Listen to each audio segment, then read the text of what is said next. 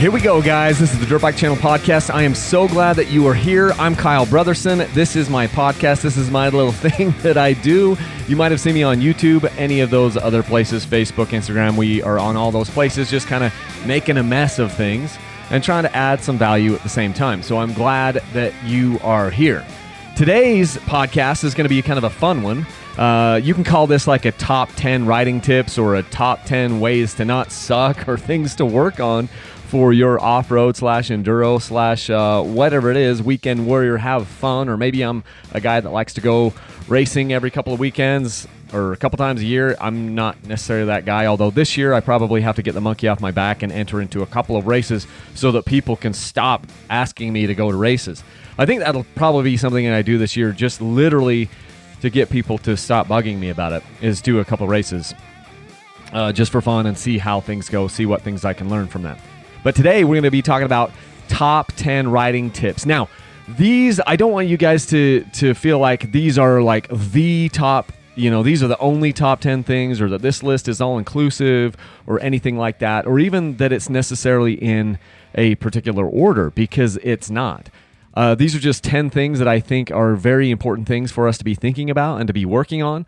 I did a video on this on youtube a couple of years ago i think um, and so I'm going to follow a little bit of that same type of outline uh, that I had for that video, but I'm going to try to go into a little bit more depth and maybe just get a little bit more long-winded on here because that's the fun thing about the podcast format is it allows people to get long-winded. Now I don't want to take up an hour on this, but we'll see how long it goes. I mean, here we are. We're almost 2 minutes into this and I haven't even told you one thing yet. But part of this is just entertainment so you can be driving down the road and hear people talking about dirt bikes. This is what I do. I listen to all kinds of podcasts. So, anyway, let's talk about some tips. I'm going to list 10 of them in no particular order. But this first one, I do really want to drive home and have the emphasis on this one because I get it a lot. And it always comes up to me when people start talking to me about how, oh, my seat is so hard you know, the other week or a couple weeks ago when we were down riding the beta in Warner Valley in St. George, Utah, the other guys mentioned to me how freaking hard, like really hard, the seat is on that 2020 beta uh, 300 RR race edition, and it is very hard. I didn't even realize it until they brought it up. But the thing that what they've actually done is they've actually just strapped some uh, some uh, you know canvas or whatever uh, Naugahyde, whatever you want to call it, over an actual two by four, a shaped two by four, and then uh, yeah, because the thing is stinking, stinking stiff. If you think KTM seats are stiff, you should check out this Beta Race Edition seat.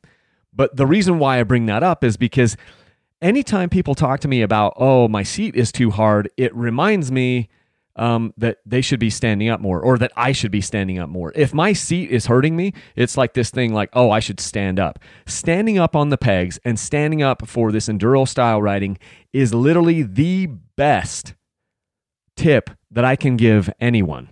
And I know that when you're first starting out, standing up on the pegs feels awkward. It feels like you don't have maybe quite as much throttle control because you're trying to hold yourself up and support the weight of your upper body with your hands and in your wrist and and you know it kind of gets funny with your throttle control and things and the first thing that people want to do when it gets nasty and it gets gnarly and rocky and loose the first thing that they want to do and sometimes in some situations the first thing I want to do is sit down you know, because you feel like you're more stable, you're lower to the ground. It means that you can start paddling, you know, like putting your feet out and stuff. And and I'm not saying that I never paddle. There are certain times where I have to sit down to get more traction or to get some momentum up a hill or to paddle through a section or whatever. So it's not like I'm saying you have to stand up all of the time 100%. But what I am saying is for the type of riding that I am doing, I am now standing up more than 95% of the time. I'm standing up all the time. And there's a huge, super good reason for it. All the best riders that I know, the riders that are better than me, because I'm not saying I'm a pro or anything, I'm just an above average rider, but they all stand and they all, they almost never sit. You know, I mean, obviously in corners, if it's a excuse me, if it's a really tight corner or something like that, then yeah, let's go ahead and sit. But I think so many of us are sitting in corners where we could we could otherwise be standing up. You're spending so much energy by stand sit, stand sit, stand sit. If you think it's hard to stand all day, try stand sit, stand sit, stand sit all day. That'll wear you out worse. You know, and there are some writers that just want to sit down you know, because maybe that's the stage of life that they're in or whatever. But I'm just saying to you, if you want the bike to be able to perform at its utmost highest potential, where the suspension can move underneath you and the bike can move underneath you and the chassis can get a little bit upset, but you have enough, you know, enough leeway with your legs, you're going to be in a better position. We t- people talk about hanging onto the bike and squeezing the bike super tight. That's only in some situations. If you want to if you want to squeeze the bike super tight going down whoops at fourth gear, that's probably a really good idea. But if you're like just going through nasty rocky single track and stuff, watch Graham Jarvis, watch the trials riders. Those guys are standing up on the pegs. There's there's no seat on a trials bike. you know, and they're standing up on the pegs and they've got their legs out, their knees are kind of out where they can kind of the bike can flow underneath them, they can move around and they can they can get better balance. We have so much better balance when we're standing. It's like not even it's not even in the same stratosphere. When you stand up, you have so much better balance. And so when you're first learning to dirt bike, you're going to be sitting on the seat because you're going to be uncomfortable and things. What I'm asking you to do if you're a beginner and if you're just looking to, you know, progress a little bit is to stand more. Stand until your back hurts. And then keep standing. And the other thing is hinge at the waist. Be in more of the attack position. So use those strong muscles in your legs to keep yourself up. Don't just be don't just be like, you know, bent over. You need to like hinge at the waist, get into an attack position where your back is straight, you know, and your arms are, you know, not locked because you want you want stiff arms but you don't want your elbows to be locked because that's a great way to hurt your elbows you know but um you find something that's comfortable for you and most riders if they're you know below six two they don't need bar risers i know a lot of people like bar risers makes it really much more comfortable for you in the beginning to stand up on the bike because you, you're not bent over so much but what that does is it takes weight off the front wheel and that's not something that you want. So adjust your body position. You can move the you can move the bars forward in the triple clamps if your if your bike uh, uh, uh, if your triple clamps allow that. But I'm just telling you, be standing up, be in the tack position, especially when it's gnarly you know, the only times I really sit down now if it's a super tight corner or if, or if I've got like a long straightaway, like I'm super exhausted and I know I've got a lot of miles ahead of me and I get a long straightaway where there's no bumps or anything. Sometimes I'll sit down on the seat to take a little bit of a breather. Other times, if I'm going up a hill where I, it's loose and nasty and I'm trying to get traction, I'll sit down you know, in those situations. But the rest of the time, I'm standing up. And the more gnarly it is, I stand up. Even on downhills, I stand up on the pegs as steep as it is, I will be standing up on the pegs and pushing my weight all the way back because you can actually get your weight further back on the bike if you're standing up because your legs push you back off of those foot pegs and you can get your butt way out over the rear fender, which you can't do if you're sitting down.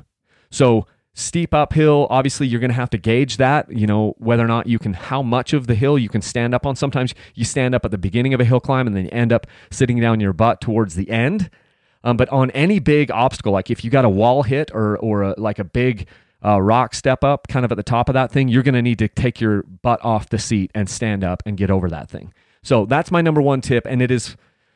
I want to drive it home. Th- these are probably not in any particular order, but that first one, I think that is in that order. Stand up more. Stand up, be in that attack position, especially when it's gnarly, up or down hills. Let's get you standing up, and that's going to help. Okay.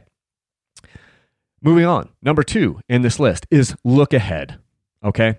So, too many people are just staring at their front fenders or their front wheel and they're not looking far enough ahead. And that makes you very uh, reactionary. What I want you to be is more proactive. If you can be looking ahead, I mean, one of the ways to look at it, I was I was at a, a clinic with uh, like a day clinic with Shane Watts in his Dirtwise Dirtwise school, and I think one thing he said is for every gear you need to be looking at least that many bike lengths ahead. So if you're in first gear, you need to be looking, you know, seven to ten feet ahead of you. Uh, if you're in second gear, you need to be looking, you know, 15 to 20 feet ahead of you and so on and so forth. So you're looking far ahead. Most of the time, it obviously it depends on the terrain and, and how fast you're going and all these things, but force yourself to keep your eyes up and be looking ahead of yourself. Don't be just watching an obstacle all the way in. Every once in a while, you will have to use, you know, watch an obstacle closer into you.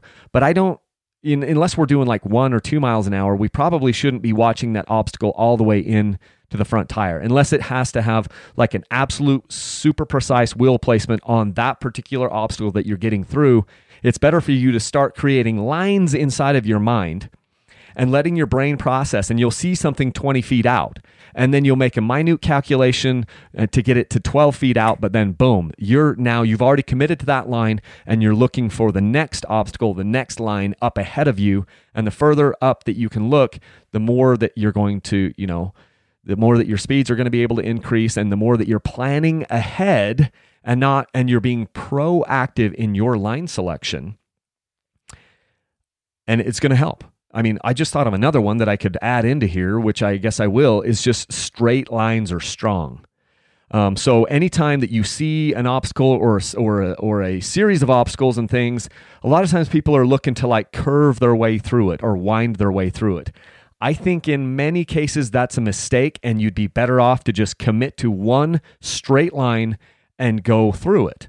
And that goes to my second uh, or my third mo- third tip here is carrying more momentum than you think you need. So that's that's kind of like a, a talking about straight lines are strong is a perfect segue into carrying more mom- momentum than you need.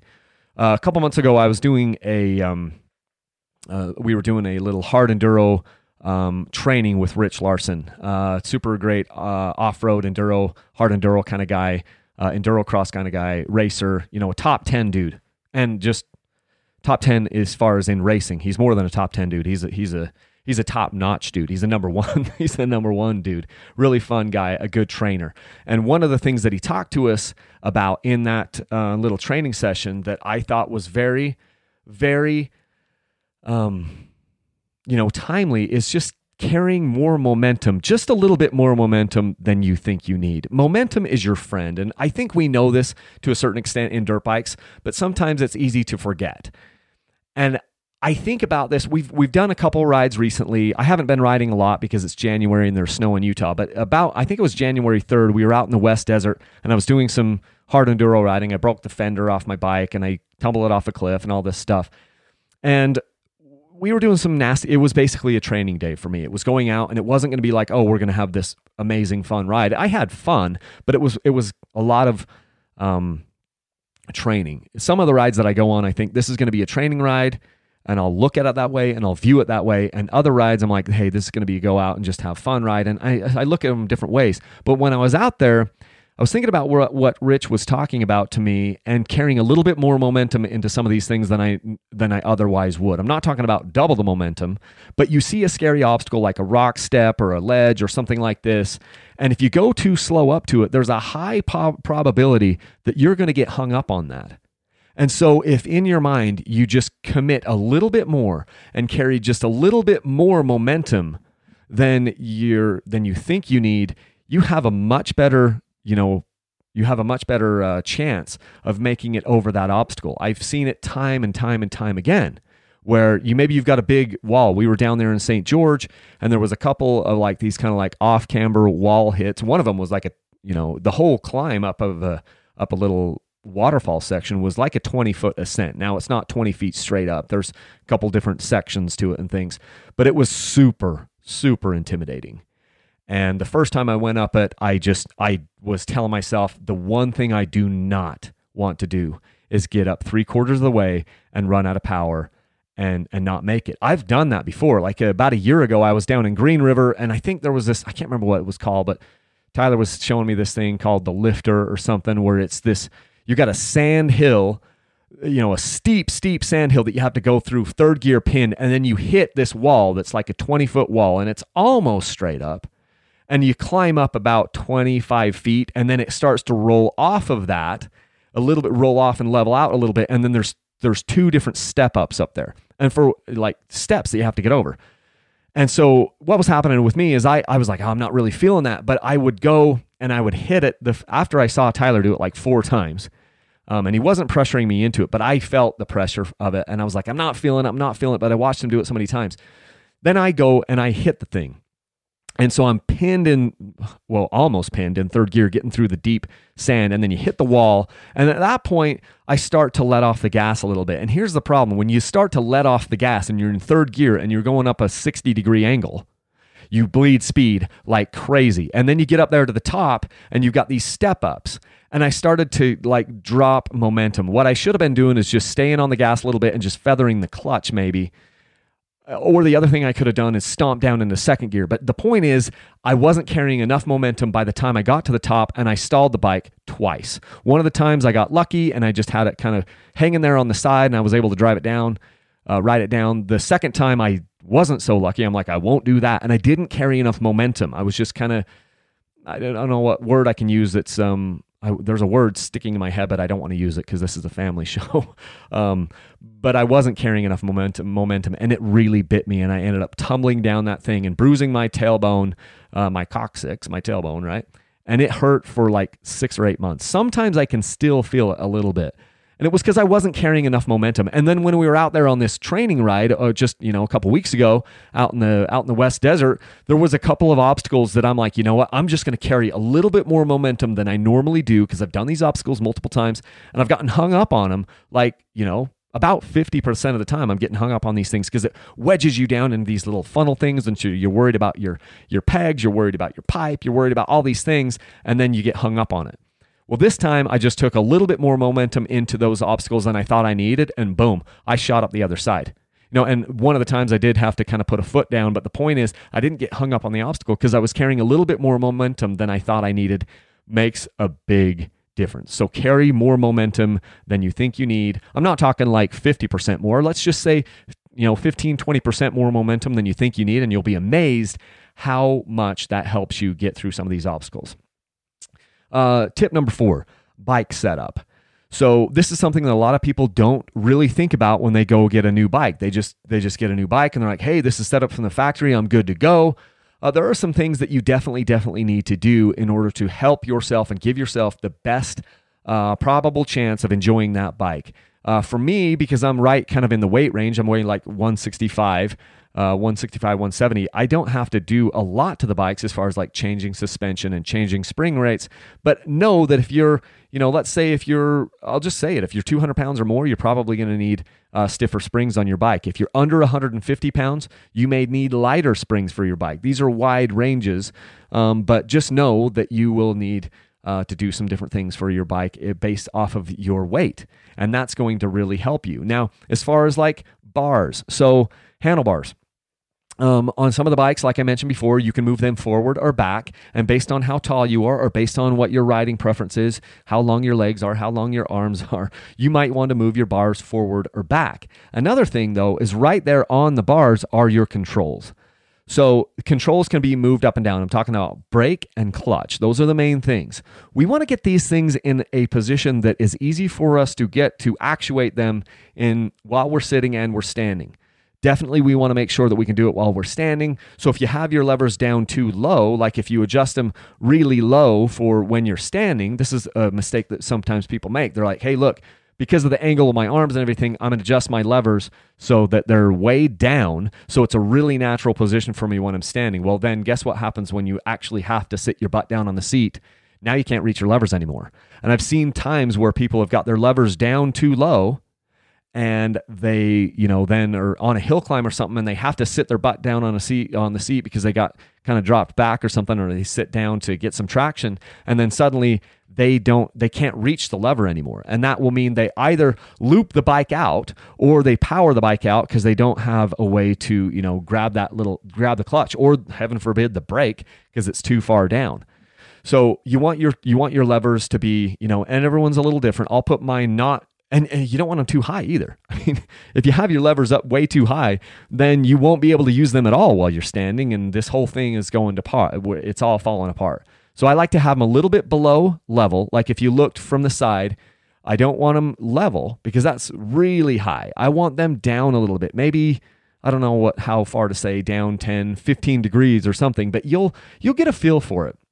And I also like to just uh, put some Teflon tape under my levers, and that allows them to it allows me to get them tight enough where they don't move on their own, but loose enough that they can spin when I take a digger or the bike tips over or something like that. You know, they can move out of the way without just breaking. So that's another thing. And also, I'll move my clutch and brake lever in towards the center of the bars so that the actual end of the bar is the first thing that hits rather than my levers and then I don't break them. Obviously there's a lot of you guys are just that are just going to run a full wrap handguard and that's totally cool. That will help there as well. I've just kind of moved away from the full wrap handguards. I won't get into that. That's a whole uh, it's a whole nother whole podcast of whether we're going to go full wrap handguards or not.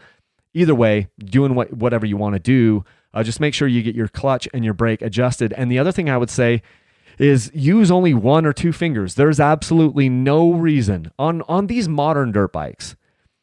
I can't think of a good reason for you to use more than two fingers on your brake. And I can't even remember the last time I did use two fingers on my brake. I opt for my on my brake it's on your right hand i opt for my right index finger is the only finger that i'm going to use for the brake all of the bikes that i'm riding have good enough hydraulic brakes whether it's a brembo brake or a Nissin brake or a magura brake they all work, you know, so much better than like the old drum brakes in the past or whatever. You don't need two fingers. You can stand the bike up in a, in a stoppie with just one finger. And those other hand, those other fingers then are just being able to clamp onto the bar. Some guys will use like their middle finger for the clutch or their brake or whatever, and you know do what do what works for you. But I'm saying.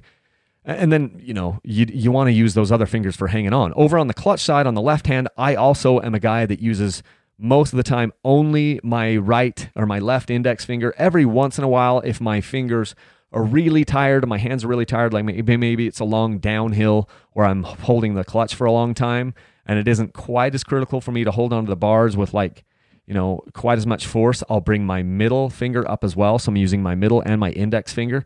But if it's anything like any technical situation where I'm going up or the I'm going to be using power and things, I try to have just my left index finger on that on the clutch and the other fingers are there hanging onto the bars you know because my where you have your strength your your your dexterity is in your you know your pointer fingers your index fingers and then your strength comes from your, your middle finger and your ring finger. That's where your grip strength comes from is those those two fingers. So i, I don't like to split my power fingers up um, and using one of those on the clutch. I know you'll see motocross racers that are doing that, you know, off the gate. You'll see them using their middle finger uh, to access their controls. And if that works for you, cool. My point is, though, let's keep four fingers wrapped around the controls whenever possible um, and not using two or three. If you're using three fingers for the clutch, I mean, maybe you might need to get a new clutch lever or or, or clutch lever. You might need to just uh, lube it, put some WD 40 on there. You might need a new clutch cable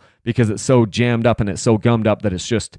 Uh, do yourself a favor if you've got like a, a, a um, steel braided clutch line on a Honda, Yamaha, you know, Kawasaki, something like that.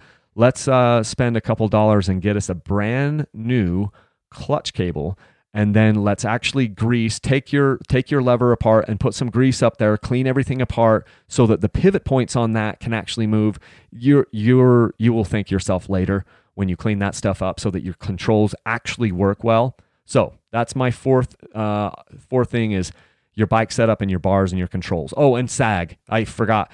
Let's make sure to set your sag. We kind of touched on it, you know, in the beginning of that, where it's like you might need a different, um, a different spring uh, to hold your bike up. But essentially, with sag, we want somewhere between 100 and 110 millimeters of sag on your bike, depending on what the you know manufacturer recommendation is and what some of the other uh, riders in your your genre are doing. It's going to be somewhere between 100 and 110 millimeters of rider sag, which is you. And the way that I'm doing this now, that's totally repeatable and I think is the best, is to stand up on the pegs and take that rider sag measurement from standing up on the pegs. You know, that I think it's the most repeatable thing. I've been putting between 105 and 108 millimeters of sag on a lot of the different bikes that I've had recently, and had some good, um, some good thing with that. So actually, that was five and that was four and five because bike setup and then having you know covering the clutch and the uh, the clutch and the brake with one finger. That was uh, that was tip number five. So off on to tip number six. Um, this one is a tough one, and this one is one that I'm working on don't always skid the rear wheel. So there will be times, yes, when guys will want to uh, skid the rear wheel. You know, maybe they're trying to, they'll lock the rear wheel up to help them turn or whatever. But here's something that I've noticed. When I've been riding with some really, really good riders, like in 2019, I had the ability, I had the opportunity to ride with Shane Watts, you know, you know, super good, awesome desert racer, uh, GNCC style racer, very, you know, won a lot of races and he's ridden motorcycles his entire life. One thing that I noticed is he hardly ever skidded the rear wheel and he was going a lot faster than me.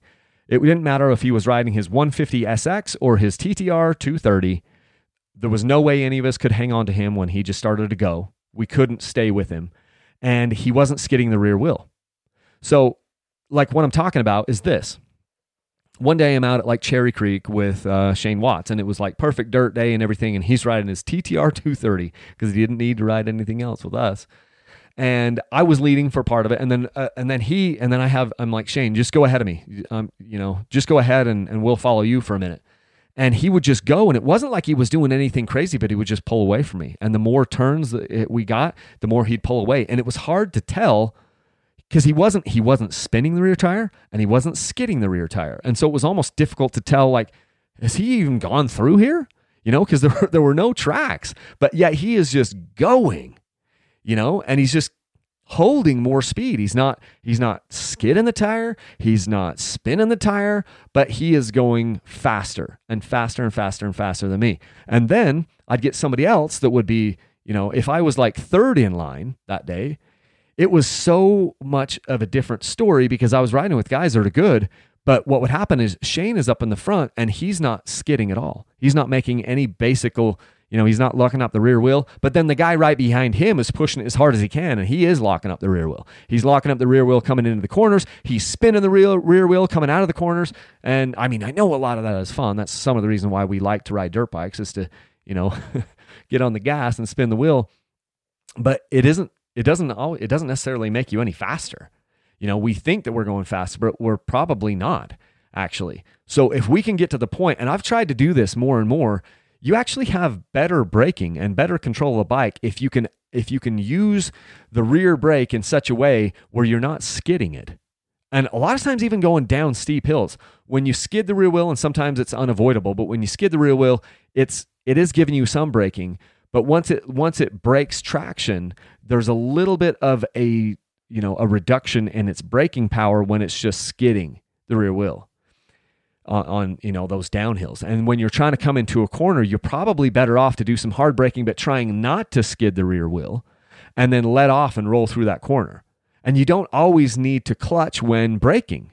You know this is a this is a tricky one because if you're using your rear brake and you're not using the clutch, and you get just a little bit too much uh, rear brake, um, it will stall the motor, right? And if you're on a two stroke, generally you can just let go of the clutch and it'll just fire the thing right back up. If you're on a four stroke, a lot of times it'll mean you're actually dead in the water right there.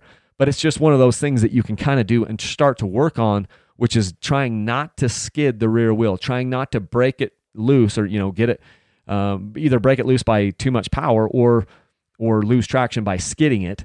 Um, so just things to think about on that rear wheel. I know that the guys that I go with that are much better than me, a lot of those really good pro level typewriters, they're not skidding the rear wheel nearly as much as I am. They have more control over it and they keep the thing rolling. Whether they're braking or whether they are accelerating, they don't spin it as much and they don't skid it as much as me. So take that one for what it's worth. That's number six.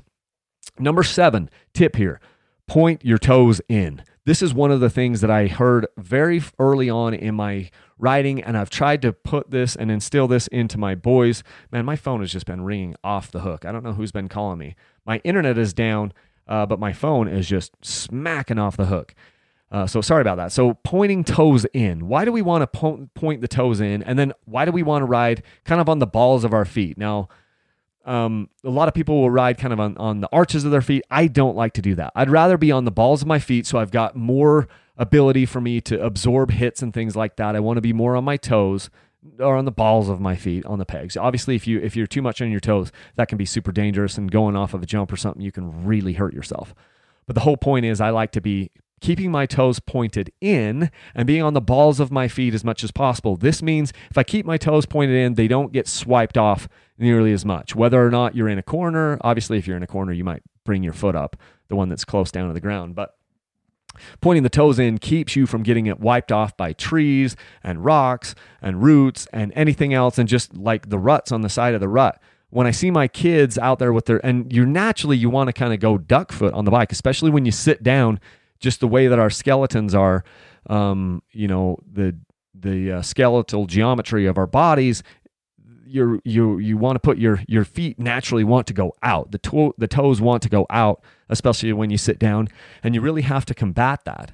You know, because I walk more duck footed, right? If I'm just walking down the road, duck footed would be the toes out, and pigeon toed would be the toes in. Now, neither one of them are super great. I'd rather be a little bit duck footed, excuse me, when I'm walking, but um, as opposed to pigeon toed.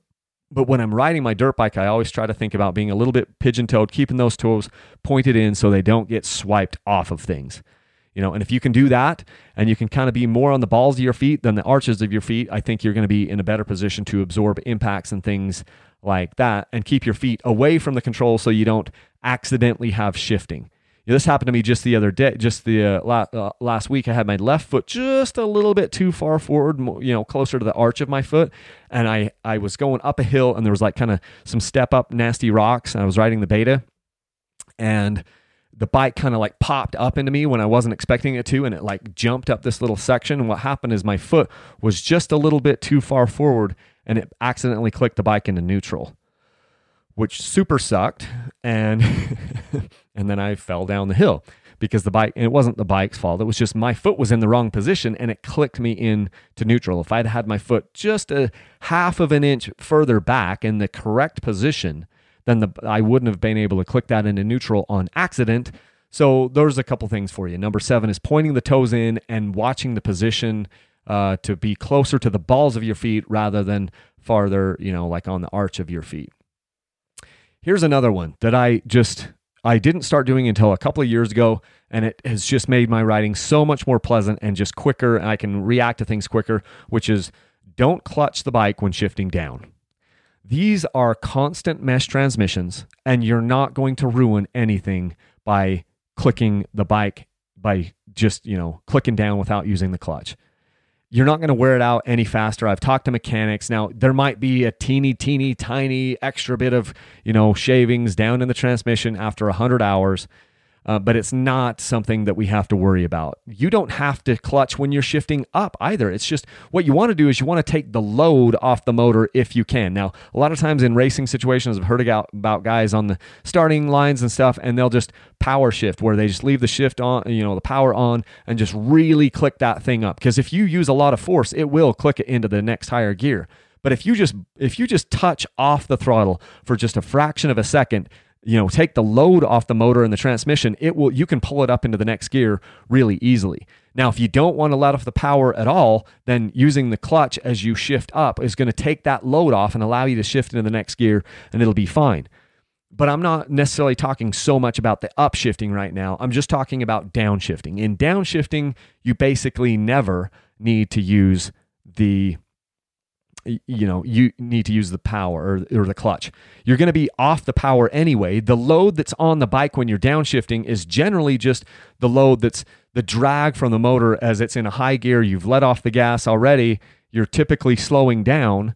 And so there's very minimal load on the transmission and the gears right there because it's just it's just the motor uh, you know the the motor resistance against the rear wheel. And so you can shift it down really fast really fast and it's almost like you feel more connected with the ground and with the bike. It's something that i i wasn't doing it until about 2017ish late in 2017 and it's just I love it. I love it. It's transformed my riding because I can shift down so much faster. It makes those times when you're, you know, going up a hill, maybe you're up a hill, going up a hill in second gear, and you realize as you get closer to the top that you're going to need first gear. And so you just, boom, just stomp on the thing and you're in first gear instantaneously. There was no power loss because you, you know, fumbled something with the clutch. It doesn't take a long time. And it's just so much of a more seamless transition into those downshifts when you don't use the clutch. And it's not going to ruin your bike. It just isn't. I know there's a lot of you guys out there. Well, there are people online that will want to argue that point and argue it till the cows come home and tell me that they're you know, I work on transmissions on cars and you have to do this and blah, blah, blah. And there's even some guys out there that are going to say, I work on transmissions on dirt bikes and, and that's just a way to ruin your transmission. The thing is, we're not riding these things millions of miles. We're beating the living H out of these bikes on the outside. I don't think that I don't think we're adding enough extra wear into these things to even worry about that when we're just downshifting without the clutch. I love it, and it'll make your shifting faster, more efficient, better, and make it so you can make it up some obstacles that you otherwise wouldn't have because you're not spending so much time off the gas and, and out of rhythm. So don't use a clutch when shifting down. That's my tip number eight. Tip number nine, getting towards the end here, is weighting the outside peg. Now, this is one of these things that I I constantly need to continue to work on it and, and do that more and more and more. If you think about it on a corner, like if you watch a guy in a, in a corner, they don't have any weight on the inside peg. They've actually lifted that foot up.